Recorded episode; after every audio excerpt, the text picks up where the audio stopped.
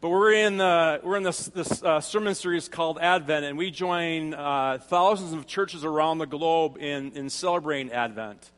And Advent means the waiting, the expectation for the birth of our Messiah and Lord Jesus Christ. And so, in many ways, it's, it's sort of this collective um, with other churches around the world as we usher in uh, each week of Advent, and we're in our, our, third week. And Advent is typically marked by the lighting of candles, as you saw earlier from Miranda and her family.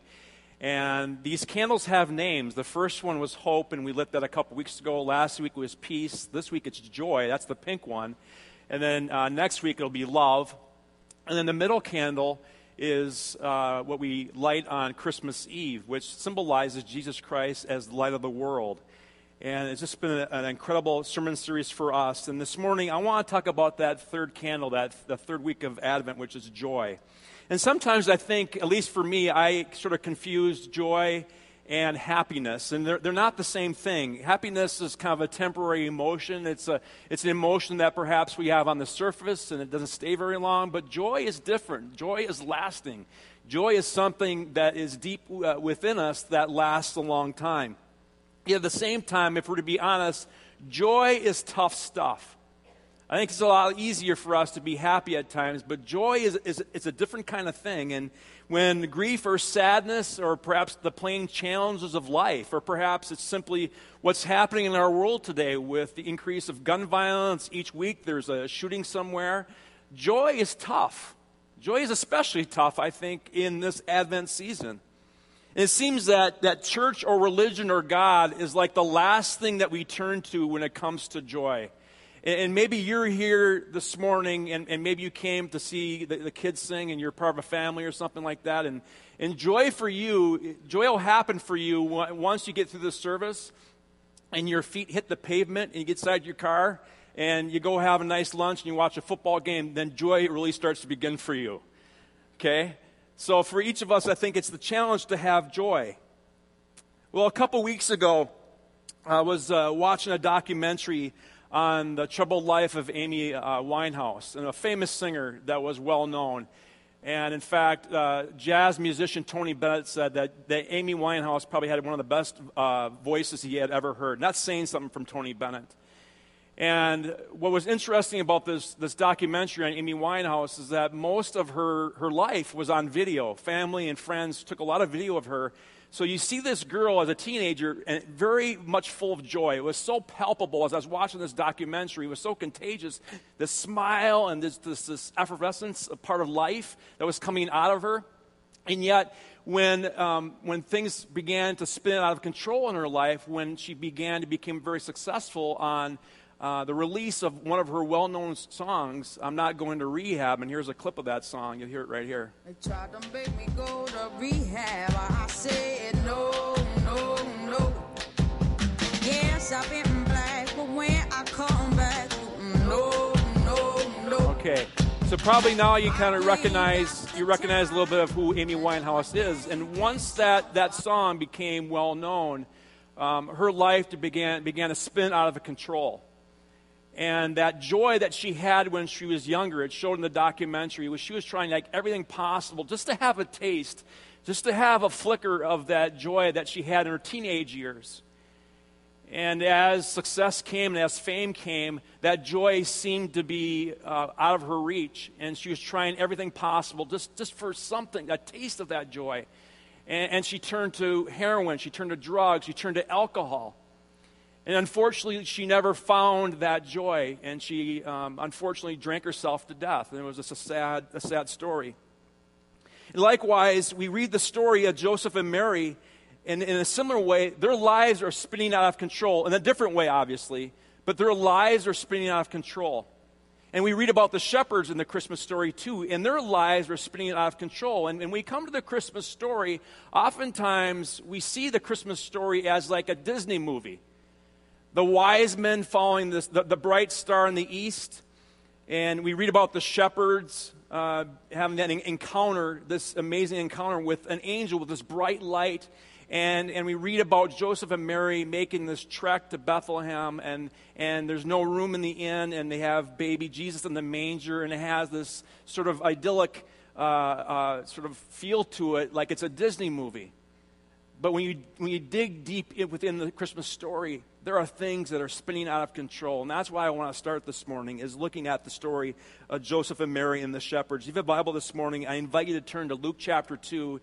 It's the third gospel in the New Testament. If you don't have a Bible, you can follow along on the screen behind me. Otherwise, you can pull it up on your iPhone or whatever device that you have. But we're going to spend most of our time looking at Luke chapter 2, verses 1 through 11. And I'm going to kind of work through this story in stages. Okay? Let me pray for us as you're uh, turning to Luke chapter 2.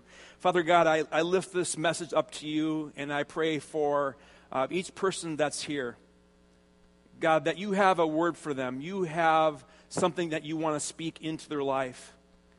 As we think about joy in a time and circumstance that seems to be um, more of a challenge than ever before, help us to enter into the story of Joseph, and Mary and to uh, consider the, what you want to teach us. And God, as I stand up here, I do not feel adequate to give this message, let's be honest. Uh, this is your message. I simply want to be a conduit, a vehicle for the words that you want to share. So anything in my life that needs to be uh, put off to the side, any agenda, anything I have, God, I, I just pray that you have free access to speak to this community this morning. In Jesus' name we pray. Everybody said? Amen. Let's turn to Luke chapter 2, verses 1 through 7. I'll be reading from the New Living Translation. It says, At the time, the Roman Emperor Augustus, this is Augustus Caesar, he's the adopted son of Julius Caesar decreed that a census should be taken throughout the Roman Empire. Now, we need to note that a census wasn't something that was done every year, it was, it was sporadic. But the Roman government would do this at times, and they decided at this particular time to do this. And we have the parenthetical statement this was the first census taken when Quirinius was governor of Syria. All returned to their own towns to register for this census. And because Joseph was a descendant of King David, he had to go to Bethlehem in Judea, David's ancient, ancient, ancient home he traveled there from the village of Nazareth in Galilee. He took with him Mary, his fiancee, who was obviously pregnant by this time. And while they were there, the time came for her baby to be born. She gave her birth to her first child, a son.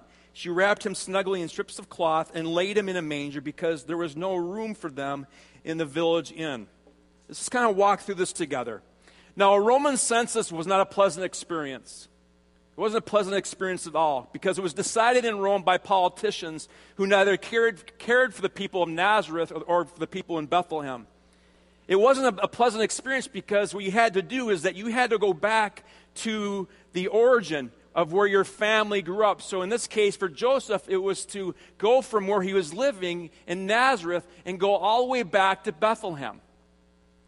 And that was not a pleasant experience to do something like that because they had to go back, they had to register, they had to pay taxes based on the size of the household. And the taxes back then, we think taxes are high in Minnesota. Back then, it was very, very high, much higher. Also, with the story, we read that Mary is obviously pregnant, very pregnant. And there are no hardship exemptions for, for pregnant women. So Joseph was forced to bring his nine month pregnant wife on this journey from Nazareth to Bethlehem, 60 miles uphill. Nazareth was in the lowlands. Bethlehem had a higher elevation. So, in a sense, they're going uphill for 60 miles, okay, with a nine month pregnant wife. And here's the challenge if Mary were to give uh, birth to her son before they reached Bethlehem, their taxes would raise by 50% because instead of having two people in their family, they would have three. So there is a lot in this story, a lot of tension of what was going to happen. And not only that, on top of that, is that this route from Nazareth to Bethlehem was known for bandits that would surround this area, bandits that would assault people, bandits that would try to steal from, from you. So there was the threat of being assaulted. And also, on top of it, as if that's not enough to the tough terrain, a pregnant wife, the bandits, Joseph and Mary were very poor, the poorest of the poor. Because we read in other gospel accounts that Joseph and Mary took certain exemptions that were only available to the poorest of poor. So they're in a very precarious situation, very tough situation. So, Mary's pregnancy, the difficult 60, 60 mile journey, the poverty increased the tension for them. And for them, as they were to reach Bethlehem, was very much a lot of circumstances, a lot of things that were out of their control. Inside your program, you have teaching notes. I want to encourage you to follow along with me and some fill in the blanks that you can provide as well. Is that the journey to Bethlehem created problems that were out of Joseph and Mary's control. That's important for us because we read this story and it seems very straightforward. It seems very, very, like I said, Disney like, but yet there's a lot of things happening that were out of their control. And I think in a, in a similar way for each of us, we sort of have this forced journey to Bethlehem, don't we? We have a government that decides taxes. In Minnesota, they're quite high. Uh, we have a government that decides laws on insurance. We have, we have a government that puts policies and laws on health care. We have judges that decide the custody of children. We have judges that decide how an inheritance is divided. Even though we, we, we, we seem to have control, we really don't have as much control as we think. And I think very much like Joseph and Mary, you may find yourself sort of on this forced journey to Bethlehem where there seems to be no person to turn to or no place in the inn. Now, I like to be in control. I think, for, I think a lot of us do. I like to be in control. I like to have certain items in my life a certain way. I have a certain routine, for example, here on Sunday mornings that, that I do to, in order to get prepared for uh, preaching. And I like to have a little bit of control on, on what I do on Sunday mornings. I go to bed early on Saturday nights. But no matter my preparation, things happen in our lives when we don't have any control, and it's very unsettling. And you know exactly what I'm talking about. You have the same thing. No matter how you prepare your life, no, how, no matter how much you orient your life, there are things in your life you don't have control over. The in laws will never change. Okay? And the in laws are going no, they're not going anywhere anytime soon. Amen. As Davis next to his in laws.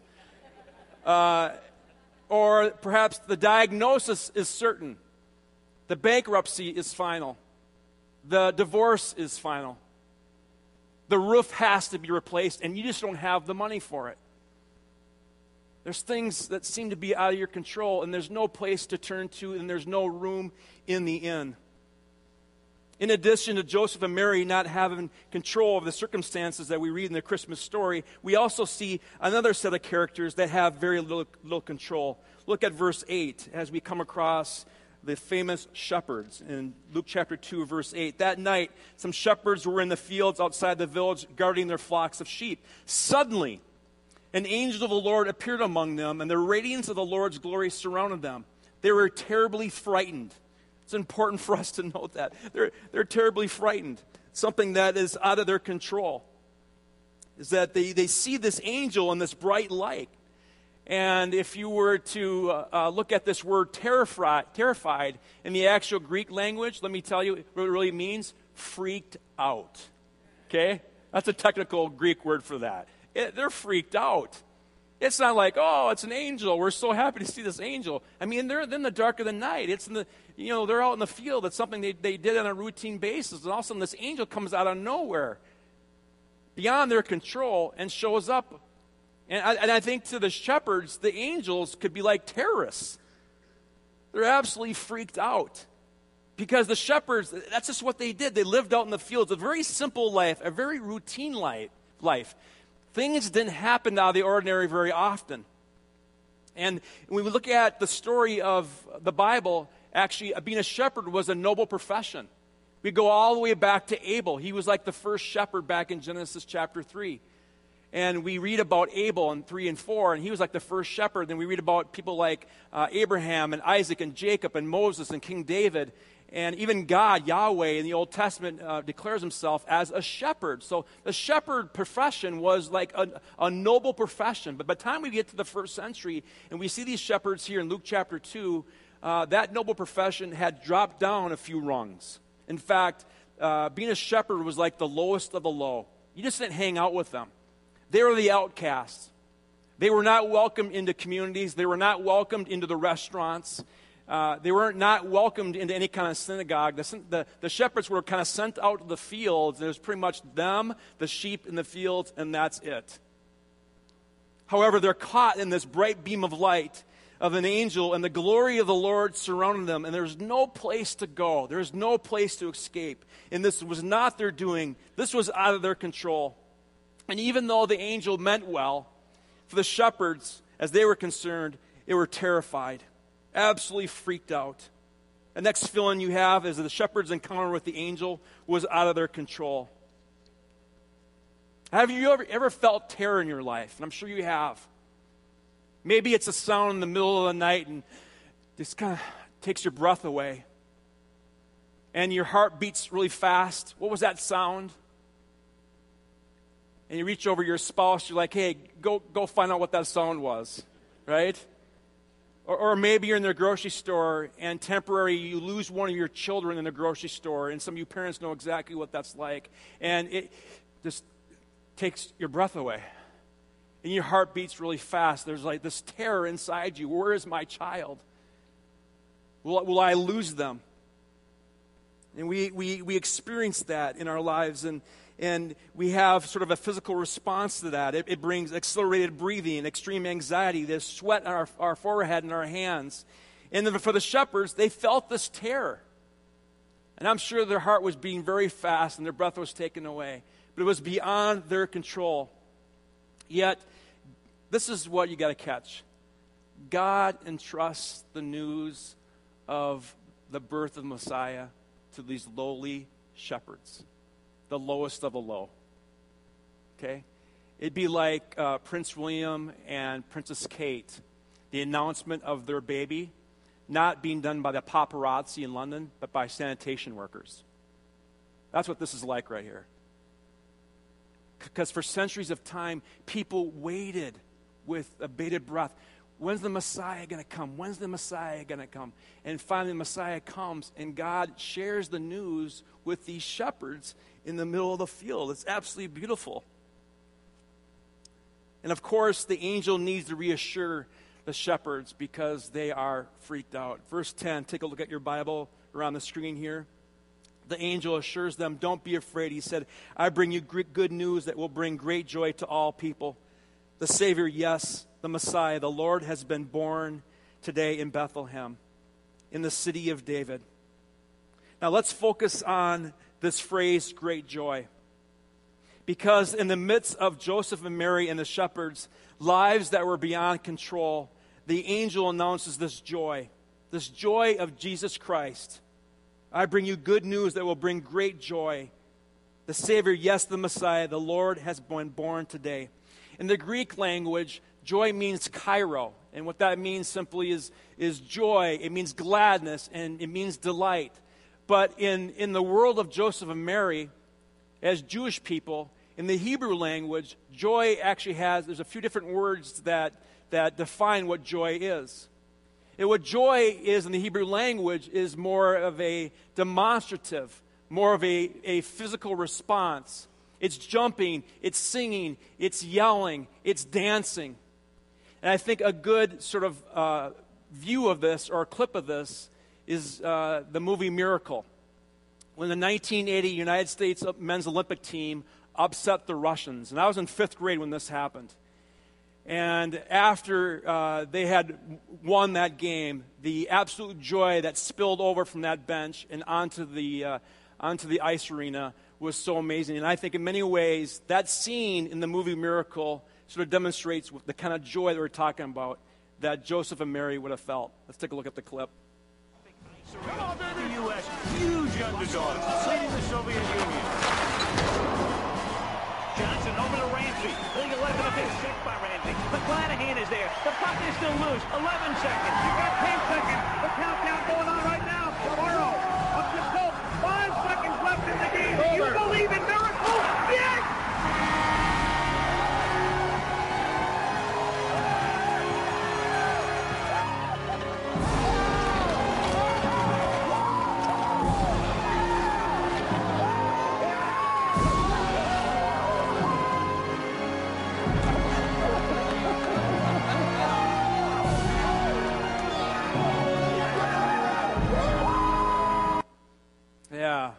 You know, for grown men, it just brings tears to our eyes. Let's be honest, huh? I was in fifth grade. I remember watching that live uh, in fifth grade.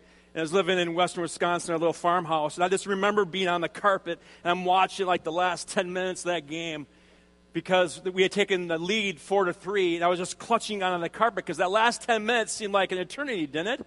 And my golden retriever is like right next to me and he's not quite sure what I'm doing. He's whimpering and he's wondering what's going on. And, and I'm clutching on this carpet. I'm like, 10 minutes. You know, and it gets to the end, I just jump up, yes! Yeah, I'm just screaming at the top of my lungs, and my golden retriever starts howling, and yes! We won. We won. We beat the Russians. And I think that's the kind of the, the, the, what we mean in the Hebrew language. This joy is just erupts out of us. In the Midwest, I think we have a hard time with this, don't we? I remember my grandpa Johnson. He was a very reserved Swedish farmer.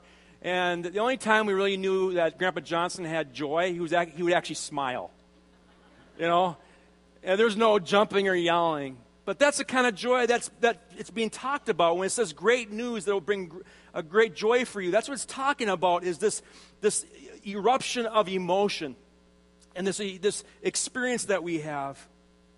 Yet I think for many of us, that for us to have joy, we think we have to have our lives under control. But the Christmas story is in the context of lives that are spinning out of control. They have no control over what's going on. And yet, in our 21st century America, we think we have to have things under control. Our jobs, our kids, our finances, our plans have to be under control. And we believe that, that we need to have control from the time that we go to bed at night, from the time that we wake up in the morning. And we, we sort of see this sort of cause and effect. The more control I have in my life, the more joy that I'm going to experience. And that's a myth. Now, control is a critical aspect of our lives. Psychologists tell us it's an important human basic need. First, we're born into it.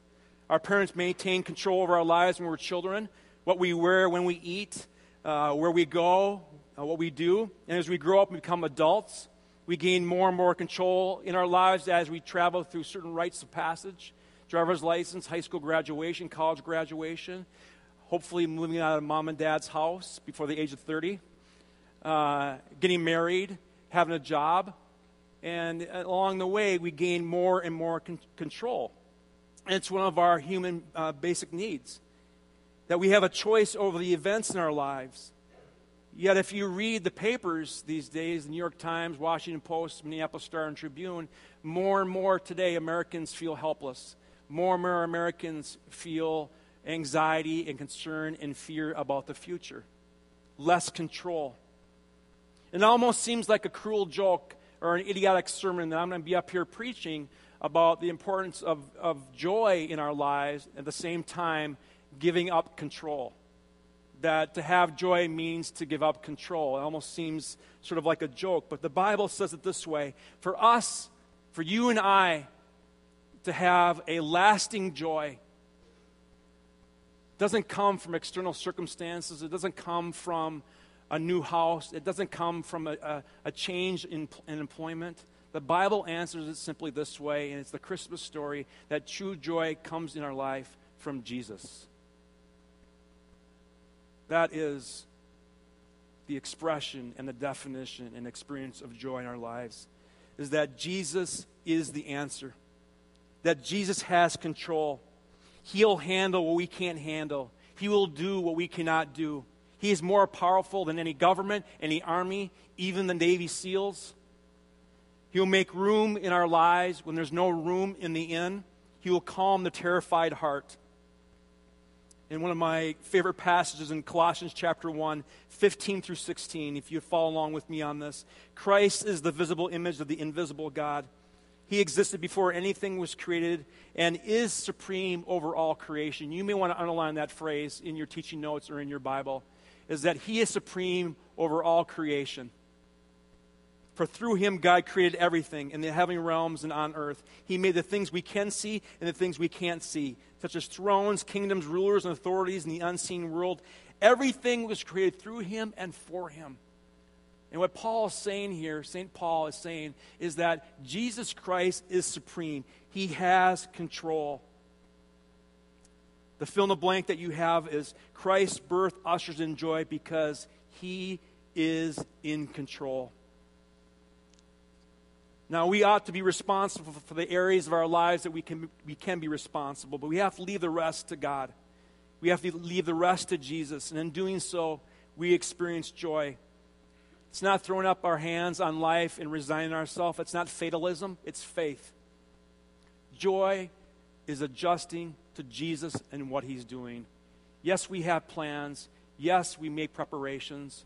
But joy is adjusting to what God is doing in our lives.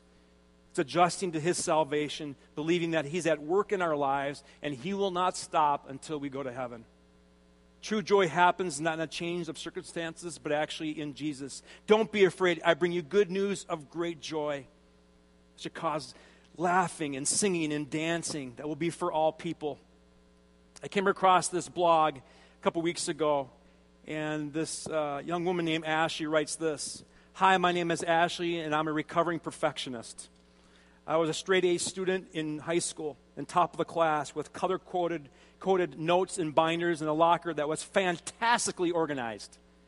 I was in Spanish club, French club, dance team, the honor society, gymnastics choir, and somehow still managed in eight hours of sleep each night.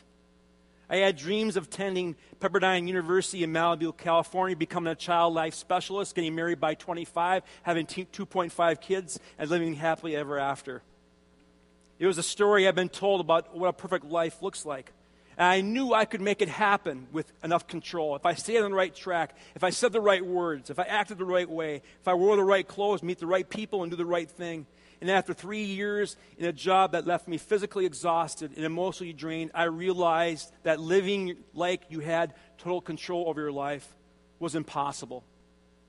And if you tried, you'd burn out. And I knew I had to make a change. But I was terrified. I was scared to let go. My whole identity was based on having and maintaining control. And it is scary for us, isn't it? It's terrifying. Not only in Ashley words, but what the shepherds experienced. We need to trust the words of the angel I bring you good news that will bring you great joy. Joy is adjusting to Jesus, what he's doing in our lives. Joy occurs in our lives not only when we believe that Jesus is in control, but actually trusting Him with the stuff of our lives. You have a verse in your uh, outline and also on the slide, Romans 15. May the source of hope fill you with all joy and peace as you trust in Him. I'd like you to do something. Circle the words hope and joy and peace as you trust in Him. And these are the first three words of our Advent hope, and joy and peace. And draw a line to trust. Because all three of those, all three of those words come from trusting in Jesus. And the question for you this morning do you actually believe that? Are these simple, simply words on a screen this morning? There's something that inside you that you trust Jesus, that your hope and your peace and joy will come as a result of trusting in Him the last fill in the blank that you have is the more I trust Jesus, the more my life is filled with joy. It's not the more I trust myself, the more, the more my life is filled with joy. It's not the more I trust my family, the more my life is filled with joy. It's not the more I trust my friends, the more my life is filled with joy. It's not the more I trust the economy or government, the more my life is filled with joy. It's not the more I trust in my job, the more my life is filled with joy. It is the more I trust in Jesus, the more my life is filled with joy. Let me pray. Father God, we give thanks this morning for the joy that's found in Jesus Christ. And as we remember this story, the Christmas story of the shepherds, we're reminded of lives that were spinning out of control. Joseph and Mary and the shepherds things that were happening beyond their control. And the angel says, I bring you good news that will bring you great joy. God, I pray in this Christmas season, wherever people are at this morning, you're fully aware of that. I pray that they would experience joy, that you would usher joy into their lives as they focus on Jesus Christ, the Messiah. And maybe in the midst of circumstances, maybe in the midst of challenges, maybe in the midst of when things are out of control, that they simply whisper to themselves, Jesus, Jesus, Jesus. Amen.